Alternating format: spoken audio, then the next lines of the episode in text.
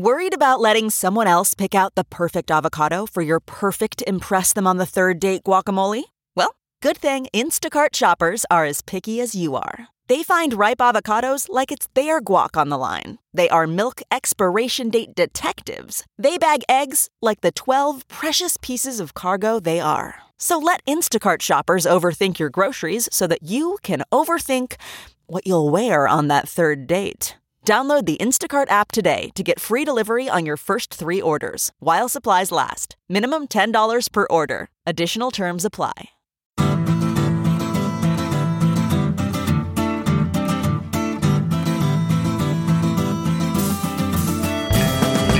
Welcome to the Sinica Podcast, weekly discussion of current affairs in China, produced in partnership with SupChina. SupChina is the best way to stay on top of the most important news from China in just a few minutes a day. Please subscribe to our daily email newsletter or download our smartphone app for a daily feast of China news that will keep you informed about the news you need to know from China in just a few minutes every day. We also publish our news briefs and a range of originally reported articles on our website. I'm Kaiser Kuo, coming to you today from Manhattan, where I am joined, of course, by the man whose unbalanced rants I blame entirely for China's illiberal turn after 2009, Mr. Jeremy Goldkorn. How are you, sir? I'm fine, thank you, Kaiser, although I'm a little bit more worried about America's illiberal turn immediately after I moved here. and I'll find a way to blame you for that, too. I mean, is it a coincidence that you moved there and then. Right. Anyway. Today on Sinica, we are delighted to be talking to one of the true legends of the U.S. China business relationship, Virginia Kamsky, is chairman and CEO of Kamsky Associates Incorporated, a strategic advisory firm. She first came to China with what was then the Chase Manhattan Bank way back in 1978, even before reform and opening actually began. In 1980, she founded Kamsky Associates Incorporated, which was one of the first U.S. companies to be granted a business license in China. Her company has worked with a very wide range of industries from chemicals to finance to automotive to media, and she is widely admired for her business acumen as well as for her mentoring of many up and coming business people. Uh, we are very fortunate to have her with us on Sinica to share some of her experiences and insights. Ginny, welcome to Sinica. Well, thank you, Kaiser, for having me today. It's great to be with you and Jeremy. Your introduction makes me feel like I can't really quite live up to that, but oh, I appreciate your silly. being so kind and so gracious. No need for Chinese modesty, Ginny. I know. I, I, was actually thinking about it in Chinese, and then I translated it to English. oh, 对对。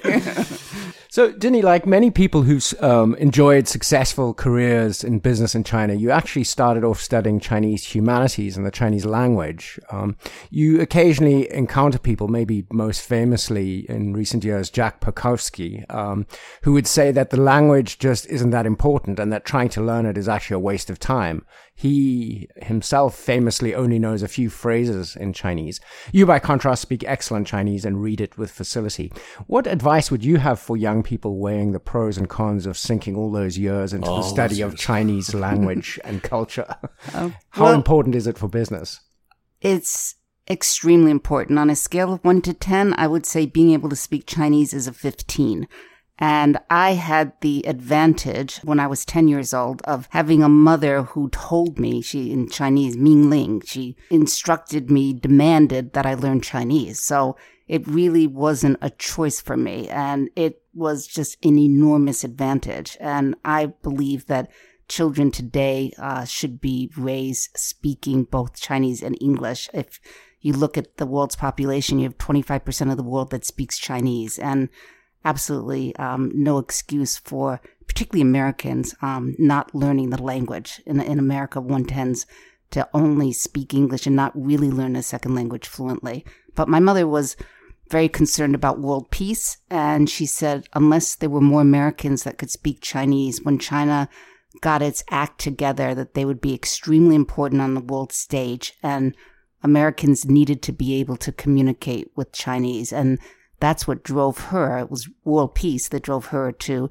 literally force me to learn Chinese. And um, Chinese interpreter for Chairman Mao and Zhou Enlai named Ji Chaozhu once said to me, Ginny, you just got up in the Great Hall of the People and you said that your mother, Mian Qiang, forced you to learn Chinese. He said, you really should use the term gu li to encourage you. And I said, Ambassador Ji, at that point he was ambassador to England, I said, she didn't encourage me, she forced me. And, you know, I bless her for that. She's 97 years old today. And um, I have to admit that I have done the same for my own child. Uh, his first language is Mandarin, and he's very interested in finance. And luckily, now when you go to college, when I went to college, it was if you were interested in Chinese, you studied East Asian studies. If you were at an advanced level when you entered college, which I was, given that I started when I was 10, uh, when you topped out, uh, you went into Wen Yan Wen. So you studied classical, classical Chinese, yeah. right? So it was all classical Chinese poetry. And I had an advantage of the chairman of the East Asian Studies Department at my university when I was applying for a PhD program because that was all you could do in those days. China was essentially closed. There was mm-hmm. nothing you could do with the language except become a, a, scholar of classical Chinese. And I was translating parts of Hong Lou Meng and, you know, The Dream of the Red Chamber and various other Chinese classical novels. And he said, Ginny, you do not belong in a library getting dusty. He said, you belong in business. And I looked at him like he was totally mad. And he said, I want you to stay. I was at Princeton. He said, I want you to stay here for graduate school. I want you to go to the Woodrow Wilson School and I want you to major in economics and statistics. And I guess I can't really credit myself. It's really more the fact that I have had mentors in my life who have told me, literally instructed me what to do, and I've been the obedient one. Well, I think it sounds like you were a good personality fit for this whole thing with your filial piety and your your Im- immodest modesty. Jeremy, we're doing pretty well so far. I mean, we're taking all the boxes. You know, all those years sunk into learning Chinese, making our kids learn Chinese. That's not, and then when your kids' Chinese surpasses yours. Oh, that was a long time ago. yeah, I mean, the first time that happened, and my son corrected me, I looked absolutely horrified. But that lasted about fifteen seconds, and then I realized that's actually a good thing. Yeah it is absolutely.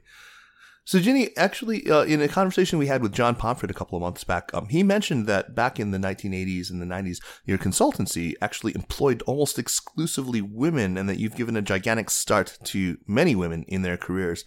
In his words, you really allowed them to be all that they can be. And, you know, he was talking about it in the context of the early part of the 20th century when a lot of American women who really hit very low glass ceilings in the States and were, were sort of kept out of many professions really flourished in China. And that was sort of China's contribution to the American feminist movement. Tell us about your own experience with that and, and, and comment maybe on how far women have come and what kinds of obstacles they still face both within the workforce in China and within, you know, the community of foreigners who are doing business in China. So was that a deliberate strategy on your part? Um, I looked for the best people, and what I found in when I I first moved to China in 1978, 79, when I was working for Chase Manhattan Bank, is that if if anything, it was neutral or better to be female in business. There was absolutely no prejudice against women, and I remember I was a lending officer at Chase Manhattan Bank and I wrote the first loan agreement. And my colleague, my boss at Chase, I was sitting with the Yejinbu Bujang, the Minister of Metallurgy. And my boss from Chase said, you know, you would never have this opportunity if you were in America to be drafting a loan agreement with the Minister of Metallurgy. And that really struck a chord for me. That was, it was very clear to me that in China, you can do as much as you want to do, as capable as you are, the Chinese have always been open and have always embraced you, whether you're male or female. But being female, being a lending officer in China in the late 70s, I just found it, um, they were just so welcoming. It was a, in very, very sharp contrast to the United States. When I was first hired at Chase, I went through what they call a credit interview to test your banking skills, of which I had mm. none. and they saw on my resume that I speak both Chinese and Japanese. And they said, we do not send women to Japan. And I said, Oh, that's no problem because I have no interest in going to Japan.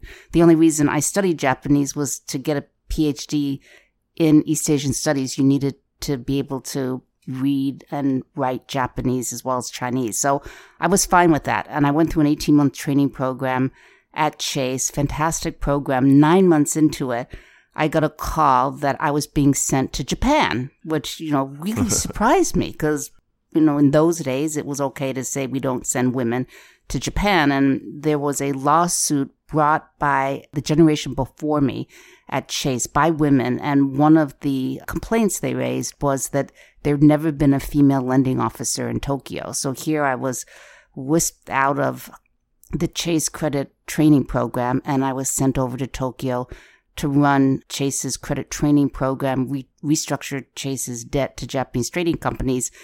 They have in Japan, opposite the Chase Bank, is the Bankers Club. They did not allow women into the Bankers oh, Club. Right? This this is just unthinkable in a place like China. And clients of Chase would come uh, to see what a female banker looked like. Uh, so it was a very certainly very close to women. Um, I was an oddity. I think maybe in some ways it helped the bank, but in China, just the opposite. Very, very welcoming, very supportive, wanting to do everything possible to help you. And there, there have been women in China who have been wonderful mentors to me. One was the Xiaozhang, the president, I guess you would say, of Fudan University, Madame Xie Xide, mm-hmm. um, Xie Lao and and she had come to the United States, went to Smith, got her PhD from MIT. She rose to become, I believe, party secretary of Shanghai, a member of the CCPPCC. Uh, she gave me great support during tough times in China, talking to me about staying the course, that it was important to have presence in China where you could help foreigners communicate with the Chinese and also Madame Wu Yi, who oh, um, I met her, I guess, when she was a vice mayor of Beijing and then became mayor and minister of foreign trade and was put in charge after SARS uh, broke out. I knew as soon as Wu Yi was put in charge that the SARS issue was going to be no match for her. right, she was great. She was awesome, right? Um, so there are women there who have helped women, and I you know, it's something that if you look at Mao's legacy, that women hold up half the sky, do you credit that to him? There are a lot of issues that people take negatively vis-a-vis Mao. There are positives and there are negatives. I would say one of his greatest contributions was creating equality between men and women. And uh, do you feel that there's been any regression of that as, you know, certain books like Leta Hong Fincher's book on Leftover Woman sort of make the case that things have been going backwards? Uh, what's your sense of that? I don't feel like it's going backwards. I, you know, Xi Jinping now is in a period of making some changes, and my understanding is that's going to continue to happen. I'm very interested in seeing whether or not some women emerge at a higher level. I think we had that before, not as much now, but I don't underestimate the possibility that that will happen. You look at women who have created a lot in China, someone, a co CEO of Soho, and I'm sure you know those yeah, wonderful skyscrapers, yeah. right? Zhang Xin and um, we just ran the reservoir together in New York City. She's she's formidable, I have to say. Yeah. Um, but you know, there's an example of someone who lived in a dormitory in a textile mill, managed to get herself a scholarship to go to college in the UK, work for Goldman Sachs, and then start her own company and be very successful. And there's a group of women who are all Hushang You know, they're close. Uh, we're close supportive of each other. I think it is a positive environment. I actually do not see a going back in China in terms of the role of women. It's it's not whether you're male or female. It's based on how capable are you, um, which is had not been the case in the U.S. when I first started out, and certainly was not the case in Japan. And I would say it's that Japan has still not come very far. Could you talk a little bit about what your firm actually does in China? Maybe share with us a, case study, if, if that makes sense. And uh, before the podcast, we were talking about changes in, in your work due to right. different direction of flows of capital. Maybe you could talk a little bit about that. Right. Well, in some ways, I'm a, a bellwether for what's going on in China because in the early days, China had no money. And if there were companies that wanted to do business with China, when I first started in China, there was no joint venture law. There was no rule that allowed for wholly owned foreign enterprises. There were foreign companies who wanted to manufacture in China for the Chinese market, did not want to have a Chinese partner. So before there was a wholly owned foreign enterprise law, I established the first foreign company. I think it had a license 001. It might have been 002 by the time we got oh, around to finalizing Banshou Shu, you know, getting all the documents in place. But it was to manufacture canned sealant product in China because China, if you remember, there was a big issue with mushrooms in cans and them being exported to the US and botulism. So by having this can sealant compound, the quality of food coming from China in cans was something that went way up on, on the um, scale in terms of, of health. And the company, again, didn't wanted this to be wholly foreign owned. Um, so that was that was a very early project. Again, before there was a law. Then the joint venture law was introduced in 1979. But keep in mind, China did not have any foreign exchange reserves. So if you ask me for a case study, the very first transaction I did was a molybdenum mine. I learned that word in Chinese. Um, it's easier in Chinese. It's, I don't actually know molybdenum in Chinese. it's so easy. It's mu, Oh, and it has a muzapang, like as in an I, and then a jin for like metal, Metal, or gold, yeah. right? A molybdenum mine, which was just, it was in Xi'an, and you had to go past the terracotta warriors, which had only just been discovered. I remember going down a ladder with a with a lit candle. It was really quite fascinating, and oh, it was Oh, probably the mine was called Jinduicheng. It was probably an hour past there. So the Chinese needed the technology to develop the mine. They needed equipment. They needed financing, but there was no money. So what did I do? I structured a barter transaction so that we shipped in all the equipment that was needed, transferred the technology, and they paid you in molybdenum. uh, they paid us in molybdenum concentrates. Now, you have the risk that if they didn't actually deliver, you would be out. You know, that would not be a good bank risk, shall we say, and that would not be good for my reputation or for anybody. So the Ministry of Metallurgical Industries, Ye Jinbu at the time, provided a guarantee, which was the full faith and credit of the People's Republic of China. So that was the first co- first commercial bank loan, and I I remember when I called my boss, which was not easy to do in those days, back in the U.S. He said, "Ginny, you have to have a lawyer with you," and I said, "Well, China does not issue visas to lawyers," and he said to me, "Well, will you at least call our counsel in Hong Kong and?"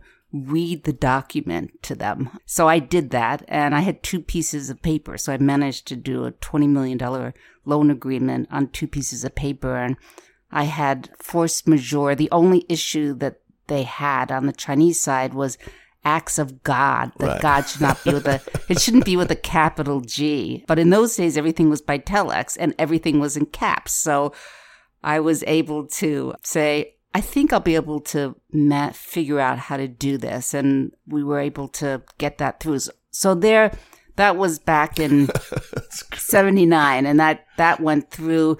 China marched out its first law student, um, who was Gao Xiqing.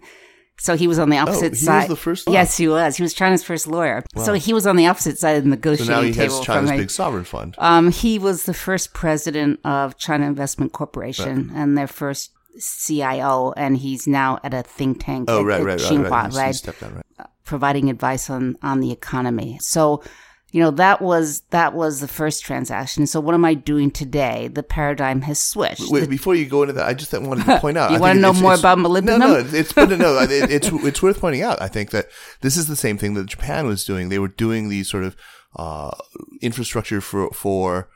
Um, so they, they would provide capital, they would provide infrastructure, they would build a road to the mine, and they would be paid in the copper or the coal or the you know the, the cobalt Yeah, or whatever it was. point. Yeah, and uh, it's the same thing I think that China is doing today in Africa. At least that's what Deborah Brautigam has been arguing. oh, that's an excellent book she just wrote. yeah. yeah.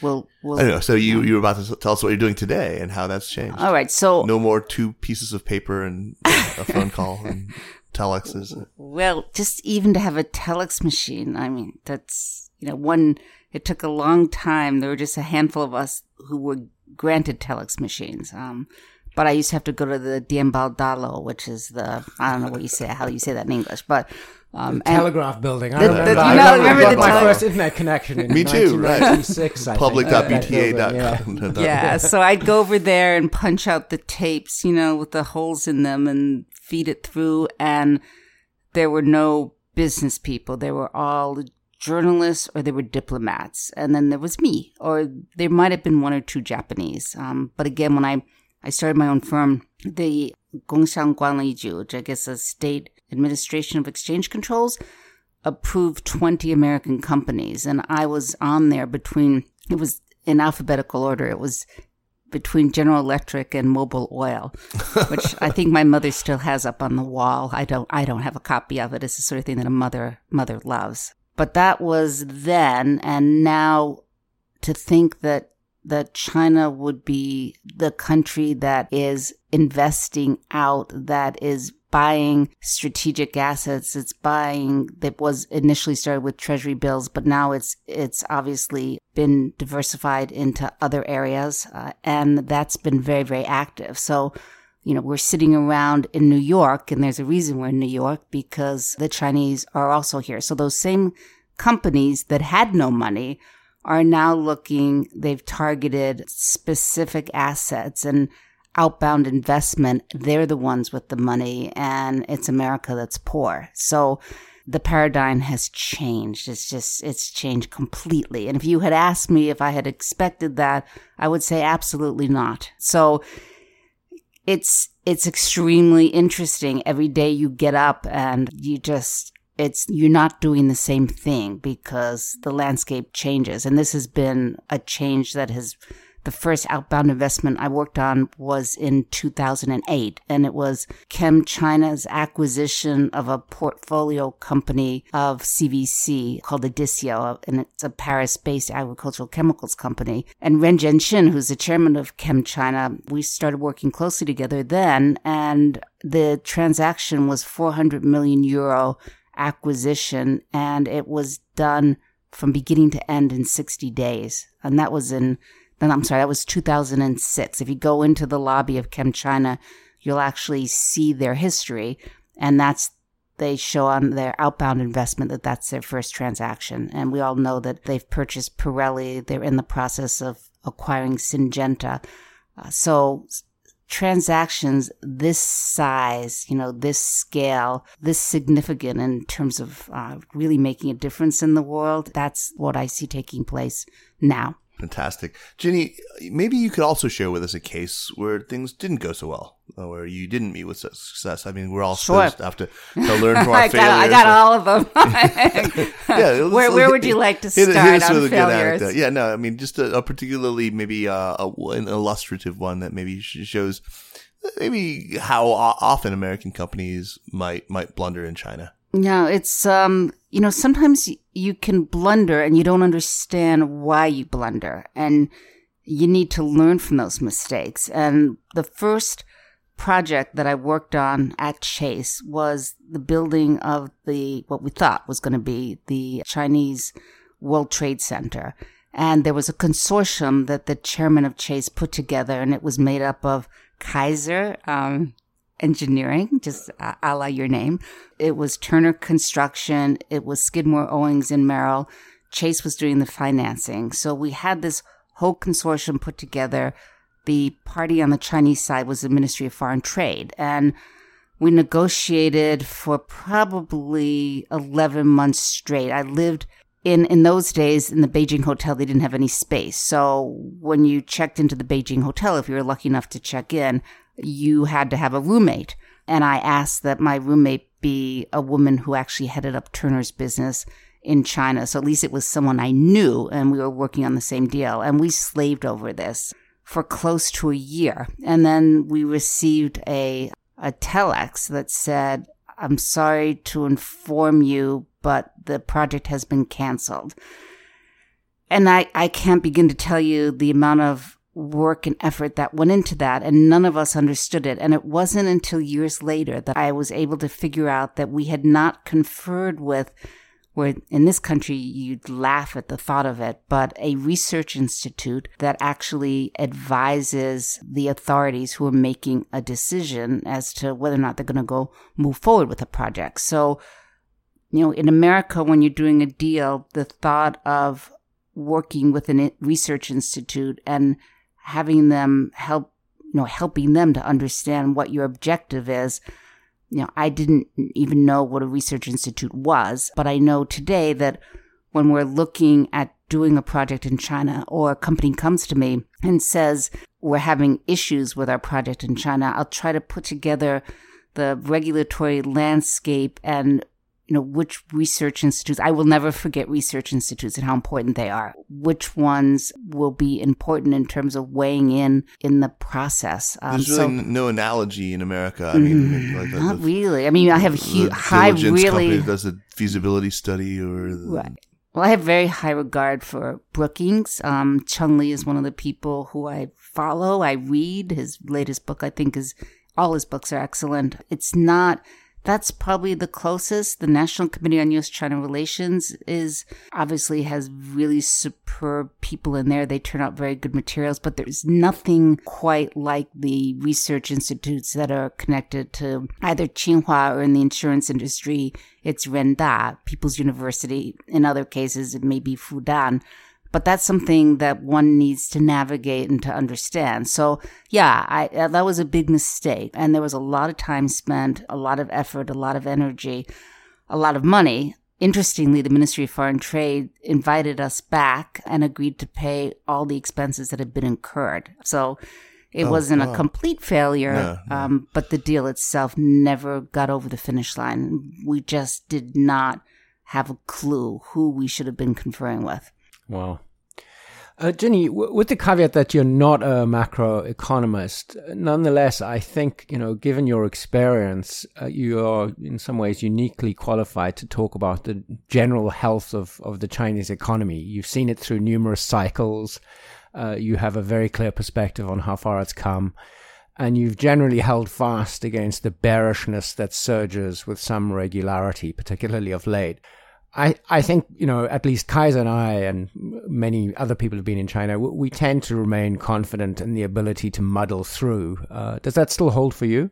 Uh, absolutely. Uh, muddle through is a good term. I have, as you point out, Jeremy, I've been through ups and downs, some very tough periods in China, very tough periods for foreigners. I don't know if you all over in China during a period called spiritual pollution, oh, um, Wuran, right? It, it lasted a very short time, but it was very anti-foreign. And friends of mine would say, you know, ride this out. And if you read the news, I remember after in the early 80s, the cover of maybe it was Time or Newsweek was Deng's door swings wide open, and there'd be another newspaper that says Deng's door has swung shut. So you just you you stay the course and I have seen through very tough times that things have a way of, of working out. After the financial crisis, uh, the Chinese invited a group of us in. It was led by President Carter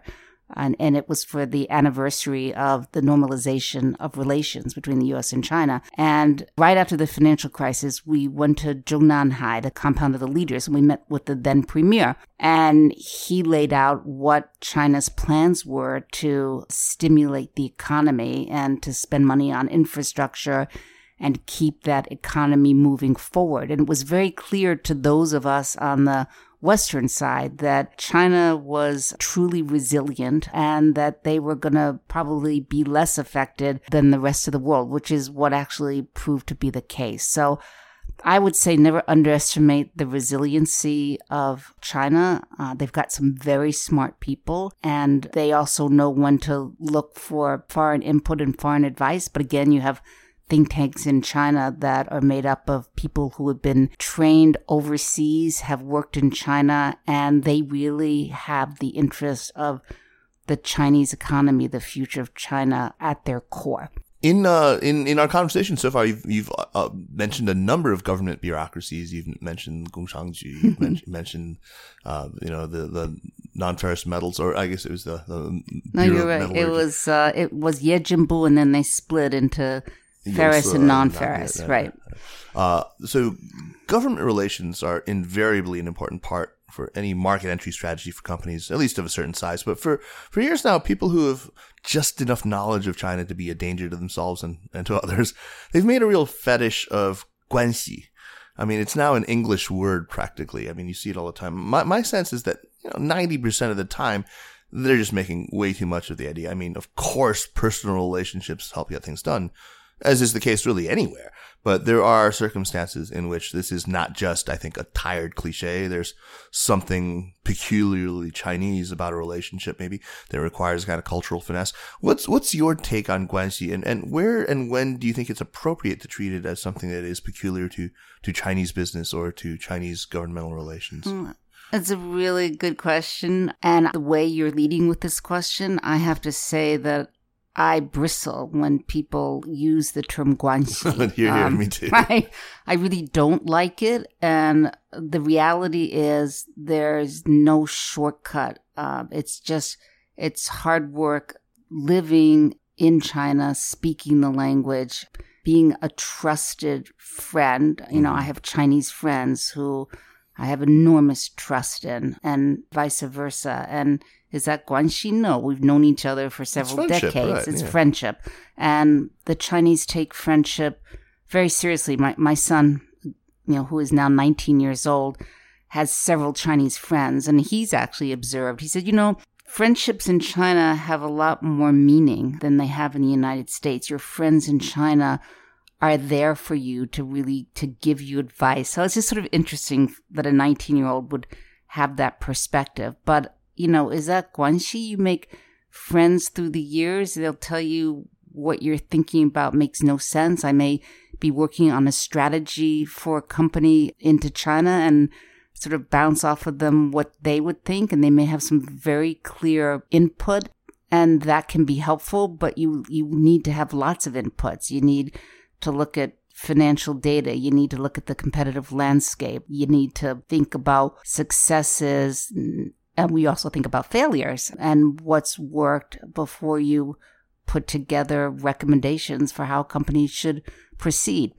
You know, so there's this Guanxi Wang, you know, this, this whole concept that nothing gets done except with Guanxi. I, I, I don't like that. Right. and I Um, think it's certainly less true these days, too. I mean, as China becomes more sort of institutionally regularized. And, right. Right, right. Are, are there other cliches of Chinese business that you think should be retired or refuted? Well, let's see. Drinking Mao Tai like they used to drink Mao Tai. I, Oh, God. I personally am glad that that has lessened. Um, shall I we say? Was it ever even not true? It's not like, I don't know. I mean, that, that sort of baijiu banqueting etiquette thing that everyone writes in their damn business books. I don't know. I mean, I got away with it with my liver more or less intact. And Well, it's you know I I think meals in China it's it's a sign of um, friendship, and you know the fish is always served at the end because it's the homonym fish is for surplus, and they want you to have more rather than less. So. You know, it's very kind. It's very friendly. It shows that you've made an effort. But the Maotai contests of the 1980s were pretty intense. And the minister of metallurgy had been the Fubuzhang, vice minister of Mhm. Shiyoubu, so Ministry of, of Petroleum. Energy, right? And petroleum, thank you. And his name was Tang, Tang Ke. And there were three leaders named Wang, and they would say, Sango Wang, three Wangs do not equal a single Tang. so Tang was like the most formidable drinker. And they would say, you know, Hai Liang, right? The capacity of the sea. So, you know, I, I've continued to do a lot of work in the metallurgical side. They were and are my host organization in China. It's now the Ministry of it's Yejin Gongsi, which is Metallurgical Corporation of China. And, you know, he has passed away, but I just I remember these just unbelievable banquets with him, but you don't have that intensity in a matter of face of how many glasses of Mao Tai you can drink. And then, you know, I'd have to go to the Ministry of Metallurgy the next day and teach accounting and corporate finance after my record with Tang Ke was 27 glasses of Maotai, and I actually won. He gave up after wow. 26. and I will never do that again. I was probably about 26 years old. Um, Back when we were indestructible. Yeah, those are days that I am really glad are long past. Um, here, you know, it, it's also in the early days in doing business, there was one building, it's still there, called Erligou. And there were nine corporations that were given the right to enter into contracts with foreign companies. So, in some ways, things were very simple in those days. If you were selling machinery, it was China National Machinery Import and Export Corporation or Machimpex for short. Or if it was metals, it was China National Metals. It was Minmetals, as yeah. opposed to the Ministry of Metallurgy was the pro- the you know we did the project financing, but buying and selling metals. Everything was done in one building. So I remember David Rockefeller when he was chairman of Chase, and he was a wonderful first boss. It was very hard to follow that act because he treated everybody with so much respect and dignity. And he would say to me, Ginny, it's so amazing how no matter what CEO walks into my office, you always know which company they should be signing a contract with. And I think, you know, that was overly generous on his part because again, there were only nine companies, right? And it had the name of what the company did in the name of the, the company itself, had that the name of, you know, Whatever what you were selling, right? Or what you were buying. So it was very simple. So you ask me what I'm glad has those are gone, you know, days of, of yore, of long ago. Um, in the early days, people say, wow, it's amazing you were doing business in China. But in many ways, Jeremy and Kaiser, it was much easier. It was really simple. Huh. Um, you had nine companies. You didn't really go beyond there. There, there wasn't again the. Let's edit that out so that it seems like you know the, the, early days were still good and hard, and we can get some more you know credibility for it. Anyway, that's funny. You know, one of the things that I really like to ask American veterans of China who've just been there from the very early days of reform and opening is for their take on the almost comically wild oscillations in popular American attitudes or imaginings about China. Uh, you know, so walk us through how how you see that narrative changing and what you think some of the inflection points might have been.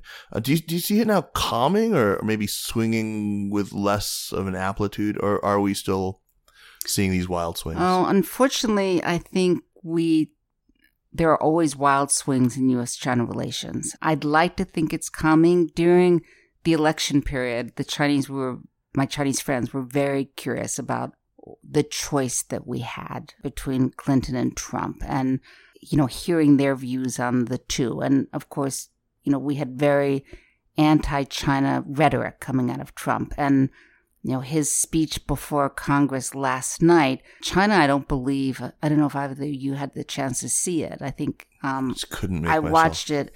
It was an hour and 10 minutes. Um, my son called me, and that always takes priority. So I missed just the time I was talking to him.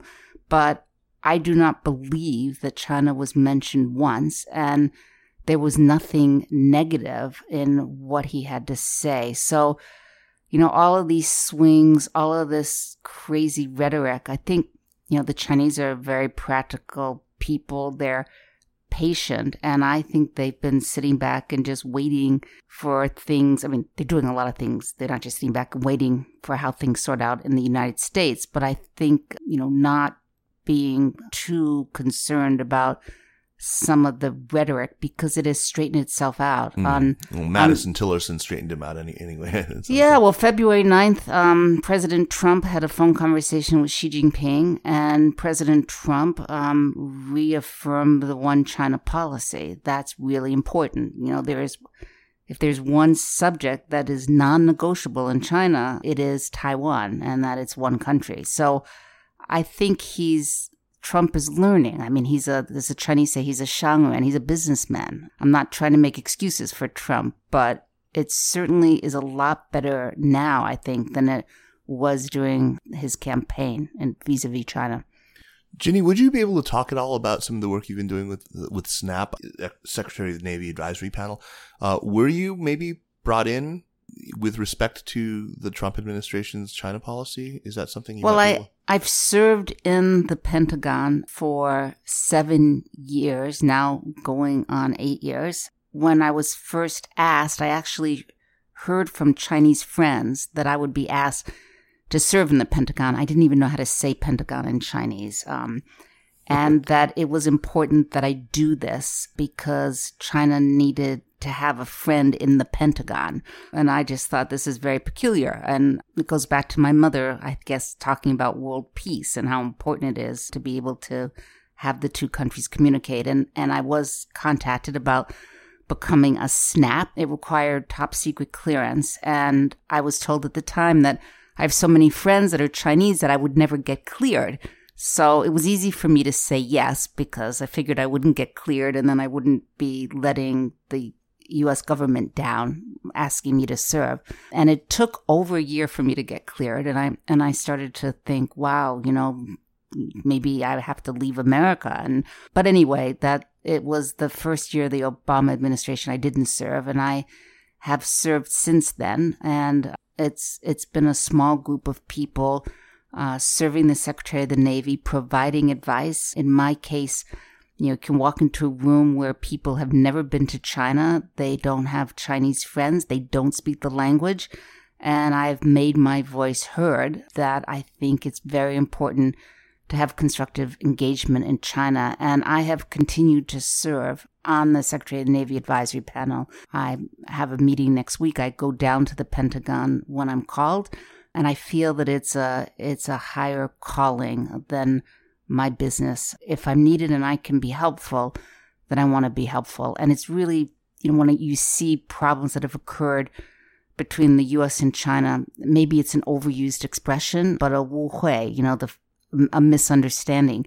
And you want to be real sure that there are no misunderstandings between the US and China uh, just because you don't speak the language or people are just scared to pick up the phone and call somebody in China and say what's really going on, or they're unable to do that. So that's something that frankly I'm proud to be able to serve America and I and I feel that I'm able to serve uh, China's interests as well. I'd like to go back to a very different subject. I'm, you know, very curious about your early experiences with Chase Manhattan Bank in China in the late 1970s, and um, specifically, one thing that has always seemed remarkable to me that I think you have some insight into is how a communist country that was just recovering from the trauma of the Cultural Revolution could so quickly nurture or perhaps revive a group of bankers, both people working at the central bank but also at commercial banks, who appear to be so competent? You know, what, what is their secret sauce? Wow, really good question. When I first went over in 1978, the Peitong or the accompanier, the escort, the chairman of the Bank of China was our host, and uh, the escort had just come out of the Cultural Revolution and you know, I remember going out to the Great Wall for the first time with him and the delegation, and he was asking me to explain classical Chinese poetry to him.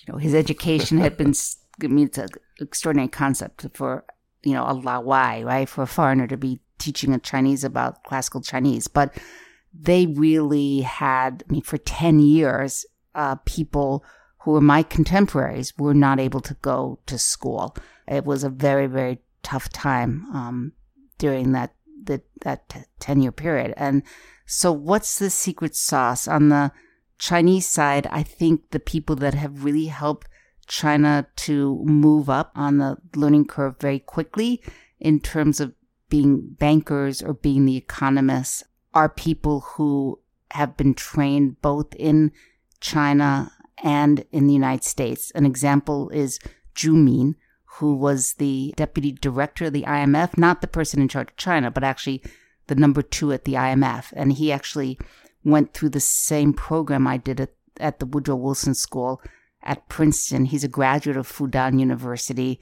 He also has a PhD. And that's somebody who has been educated overseas, namely in America, and has worked in both countries. So people like that, I think, are invaluable to bring Chinese back to China that have experience in the financial sector in the United States, have worked inside Chinese institutions. In the case of the translator for the Bank of China, in those days, the Bank of China was the regulatory bank, so what's now the People's Bank of China. And he at one point wanted to come to the United States and work on Wall Street, and he did that. Uh, and then went back and became vice chairman of Bank of China Private Equity, did Bank of China's acquisition of Singapore Airline Leasing Corporation for a billion dollars cash. So, what's the secret sauce? I think having the exposure and the experience, whether it's education or it's training in both countries, makes those people particularly effective. Yeah, I think if you were to look at the roster of people who've been staffing CBRC and then CSRC and the and the PBOC, really from I'd say the early 90s, most of them were returnees. A right. lot of them had had gone to LSE or to the Kennedy School or to the Wilson School. A lot of them had, you know, gone and done master's degrees, not just in economics, but in public policy and in, in government. And yeah, I mean, these are some very, very, very impressive folks. But I guess, Jeremy, your question is more about before that, even, right? Yeah, it just does seem amazing how um, quickly they were able to you know, sort of put together this kind of cohort. Justin um, Lin, I mean, maybe he had. Uh, yeah, I I know him not that well. Um, there's some smart people who were identified. Uh, I know that from the work at the with the Bank of China when I, I first went in with Chase and Chase's assets were blocked and we had to work on the unfreezing of the blocked assets and working on that with people who had been out in the countryside on a pig farm for 10 years. But you know, one of the keys, there were a few that were, you know, had sort of a natural financial acumen and also spoke English. They may have um, been in some English schools. Uh, I think that was helpful. Or their parents spoke English and taught them English. And, you know, I'm just thinking about examples of people who have have been able to um, really be helpful in China's financial system. Some of them don't speak English, um, but I think in those early days there were a handful of Chinese that that spoke enough English that they could really communicate with Western bankers. So, Ginny, you've actually lived and worked in Japan as well as in China. I have Tokyo. Yeah. So, so despite being a very close ally of the United States, shoulder to shoulder with us, as as General Mattis has recently said, and, and often as a, a country that is perceived as much more open to the West, there are observers who would say that it's actually more difficult for foreign companies to do business in Japan than in China. Uh, so, what's your take on that? I mean, would you compare the two countries in terms of their market access and ease of doing business for for foreign companies? I think being a foreigner in a, a foreigner in Japan or a gaijin is a is equivalent lao wai. Uh, it's much more difficult, and even if I didn't speak Japanese, you know, if it's not a matter of the language, it's, it's a very closed society. It's an island nation. Uh, they're not open to Westerners, unlike China. In China, if you're in a Chinese home, that's pretty normal. And they call you dajie, you know, they call you older sister or younger sister number two because they're very open. They're very inviting. In Japan, when I was a lending officer in Tokyo, I was probably the only foreigner at Chase that was ever invited to a Japanese home, probably because I spoke the language, but it, I can count the number of times on the fingers of one hand, probably missing fingers, how many times I actually went to the home of any Japanese friends. So I think that's an indication um, of how foreign Japan really is. And if you look at Japan and you see how mo- modern it is, and before China built this train system, which is pretty extraordinary, I, I just took the train from Shanghai to Beijing about two weeks ago, and I keep taking the train because nothing like it. But when I lived in Japan, the bullet train didn't exist anywhere else in the world, and you know the women would be out welcome you, irasshaimase, you know, to come onto the train, and they had white gloves on, and everybody's smiling, and it looks uh, to the untrained eye like it's really Western, and yeah, I can live here. This is really easy, and the reality is that as a foreigner living in Japan, you really do not have a clue what's going on. You sit at a negotiating table and the Japanese will say, ha ha ha ha ha ha ha. It's like, yes, yes, yes, yes, yes. But it probably means no, no, no, no, no. Or you have no idea what it means. Um, so I would say that Japan is far more opaque and less open to working with Westerners. There are a few exceptions, um, specific financial institutions that have gotten close to Japanese banks. Um, so, so there are exceptions, but overall, I would say that China is a much easier environment to mm. work in. Certainly, as a woman, as a woman yeah. in Japan, yeah, you're just I mean... hitting your head against the wall. Um, they asked me to stay on, and you know, one realizes that you can do certain things, but you're not going to change a deeply ingrained culture that is just not pro women in the workplace. And I didn't want to spend my life doing that as much as I loved my job in Tokyo. Uh, it was just culturally such that you could never really make a difference. Jeremy, take us into the weeds here with this next question here. Okay, so in the week before uh, the, we record this podcast, uh, there have been a number of interesting developments in government bodies that manage the financial sector and the economy. Mm-hmm. Uh, Guo Shuqing, the man nicknamed Whirlwind Guo for his bold directives trying to put China's stock market in order, stock markets in order between 2011 and 2013, was appointed chairman of the China Banking Regulatory Commission. But the two top economic policy making roles were given to men who were number twos at their respective organizations. He Lifeng was named chairman of the National Development and Reform Commission, while Zhong Shan will become head of the Ministry of Commerce. The New York Times, and I'm sorry, this is a pretty nerdy question, but oh, well, we, we, but I'm pretty nerdy. That's fine.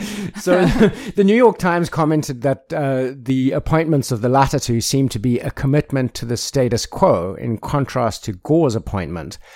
But both He and Zhong have previously worked quite closely under President Xi Jinping, which may give them the authority to undertake unpopular but necessary reforms.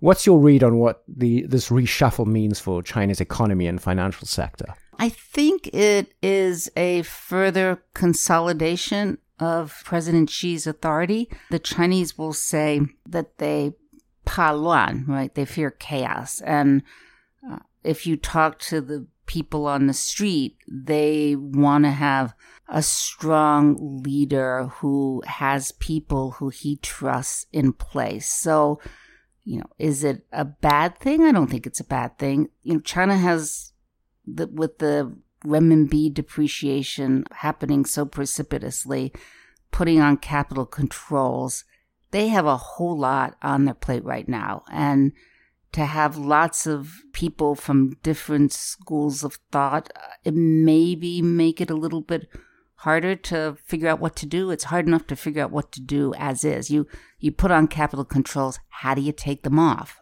Do you need to have you know people who have worked closely together, are trusted? I'm not reading too much into it. I'm not negative about it. Just I think it's a natural progression you probably want me to say something that's like totally outrageous, but I I just I don't think there's anything to really read into this. It's um, always a safe answer to say, "Oh, this is about Xi's consolidation of power." well, I've given you a very safe answer. Um, well, if it's true it, and safe, that's right, fine. Right, if it's true. Yeah. And, and, I mean, it was interesting. Sensible, it was interesting last night to hear Trump speak about harmony, harmony, and um, Wending, Wending, what's that in English? social stability. Right, social stability. And it was like they were similar words. You know, maybe Xi gave him a primer on how to run a country. Um, I was like, you know, I, I was so. like, I was thinking in Chinese as, as our president speaking. Um, and, you know, is he trying to be like Xi? It's, um, that's a big job. And, you know, how is this going to play out? We really don't know. And I, again, I think putting on the capital control so suddenly thinking through now how do you when does it change? What does it mean? What does it mean to chinese? What does it mean to foreigners that have investment in china? It's all very complicated. So you need to have a core group of people working on this Ginny, you must get asked this a lot, but when are you going to write a book? Yeah.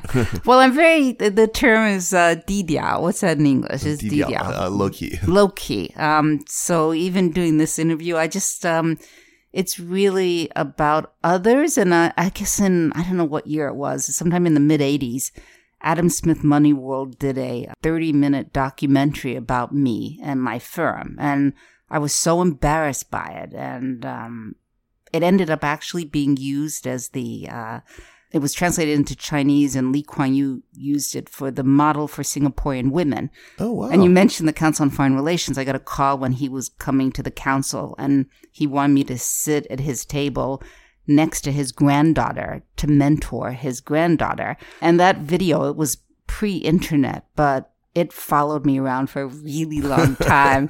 and so, you know, would I write a book? I I'm I'm just having so much fun. I love what I do.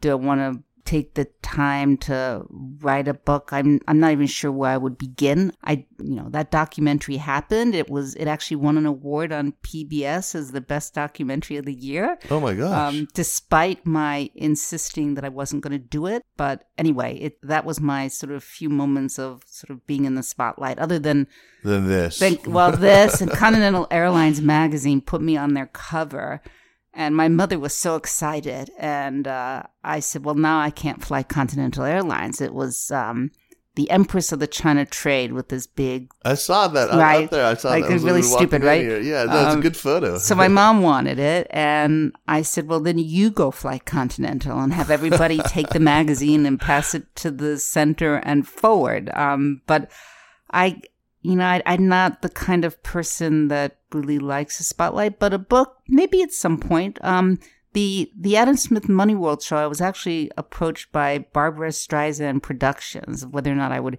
sell the movie rights. So I, it was sort of funny, you know. I was like, wow, that's that's really weird. But anyway, I don't know the well, answer if you to that. You need a ghostwriter. I mean, you know, Jeremy. do I have him right here? yeah, I think you do. Ginny Kamsky, thanks thanks once again for taking no, the time well, to thanks, chat with us. Thanks for you taking the time yeah. to come here, and the council's really just a few blocks up. So okay, well, stick around. Uh, make a recommendation for our listeners, won't you? So before we get to recommendations, I want to remind our listeners that the Sinica podcast is powered by SupChina. Check out the app and subscribe to our newsletter at supchina.com. You can follow SupChina on Twitter at, at SupChina News and on Facebook at facebook.com slash SupChina News. And if you like the Sinica podcast, by all means, please do go leave us a positive review on the Apple App Store or on Google Play or wherever it is that you go to review apps. This really helps, and it definitely does mean a lot to us. So now on to recommendations, Jeremy. You start. What do you have for us this week? Well, uh, I'm sorry to non-American listeners, and also I know we have a few Trump supporters among our listeners. I'm sorry don't. to all of all of you. This recommendation isn't for you. But if, as many of my liberal American friends seem to be going a little crazy, um, and uh, you know struggling to sleep and uh, feeling angsty and anxious all day long, I, I, recommend a kind of digital Xanax for you. Uh, it's an app, a smartphone app called Five Calls, and you download it and it uh, geolocates you, and every day it gives you a list of issues uh, that you may be concerned about with the current administration, and it identifies uh, the congressman or senator that you should call in your district, gives you the phone number and even gives you a little speech if you don't feel like making up your own to uh, talk to your local representative about. And if you just do this every morning, you feel much more oh, relaxed. This is great. this is the best recommendation you've ever made on this show. I am so going to do this. I, I Yes, right. Yeah, absolutely. Five calls. Five calls. Oh wow. okay, man, I am on that right right away. Okay, uh, Ginny, what do you have for us for a recommendation?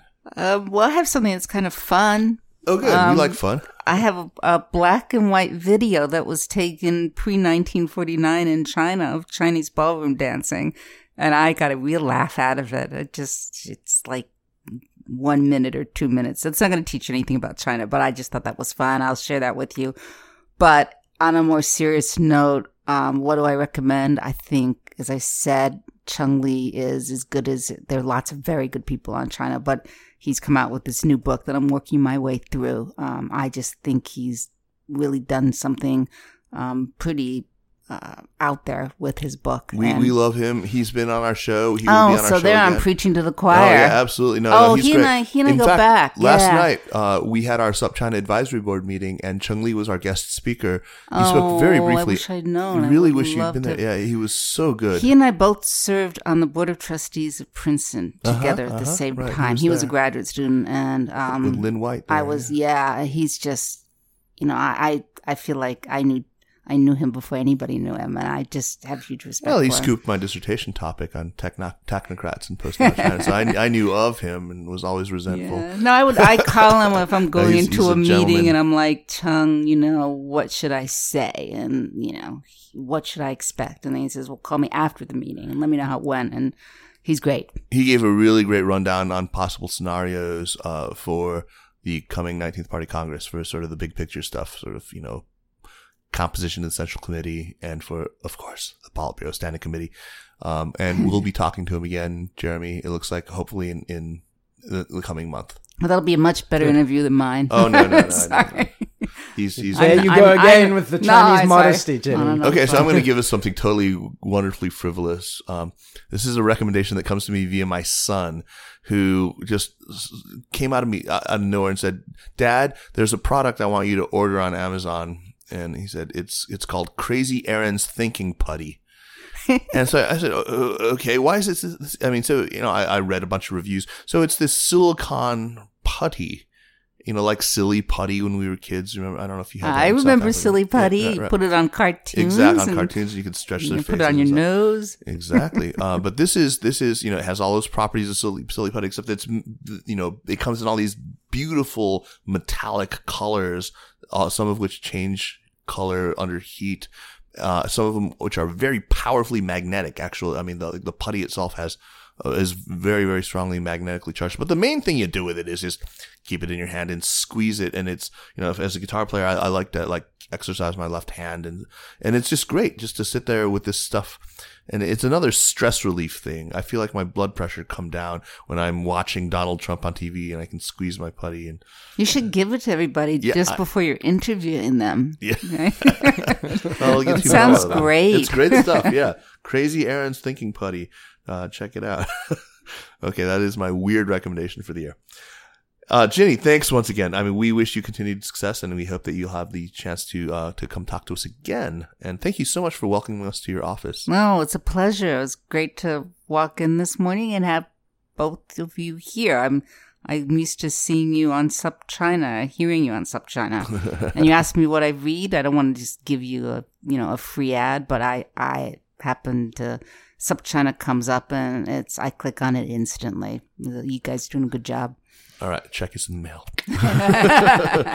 Thank you so much. Uh, the Sinica podcast is powered by SupChina and is produced by Kaiser Kuo and Jeremy Goldkorn. Thanks to Anla Cheng and Sarai Darabi from SupChina. Drop us an email at Sinica at SupChina.com. Visit our Facebook page at Facebook.com slash Sinica Podcast and follow us on Twitter at Sinica Podcast. Thanks for listening, and we will see you next week. Take care.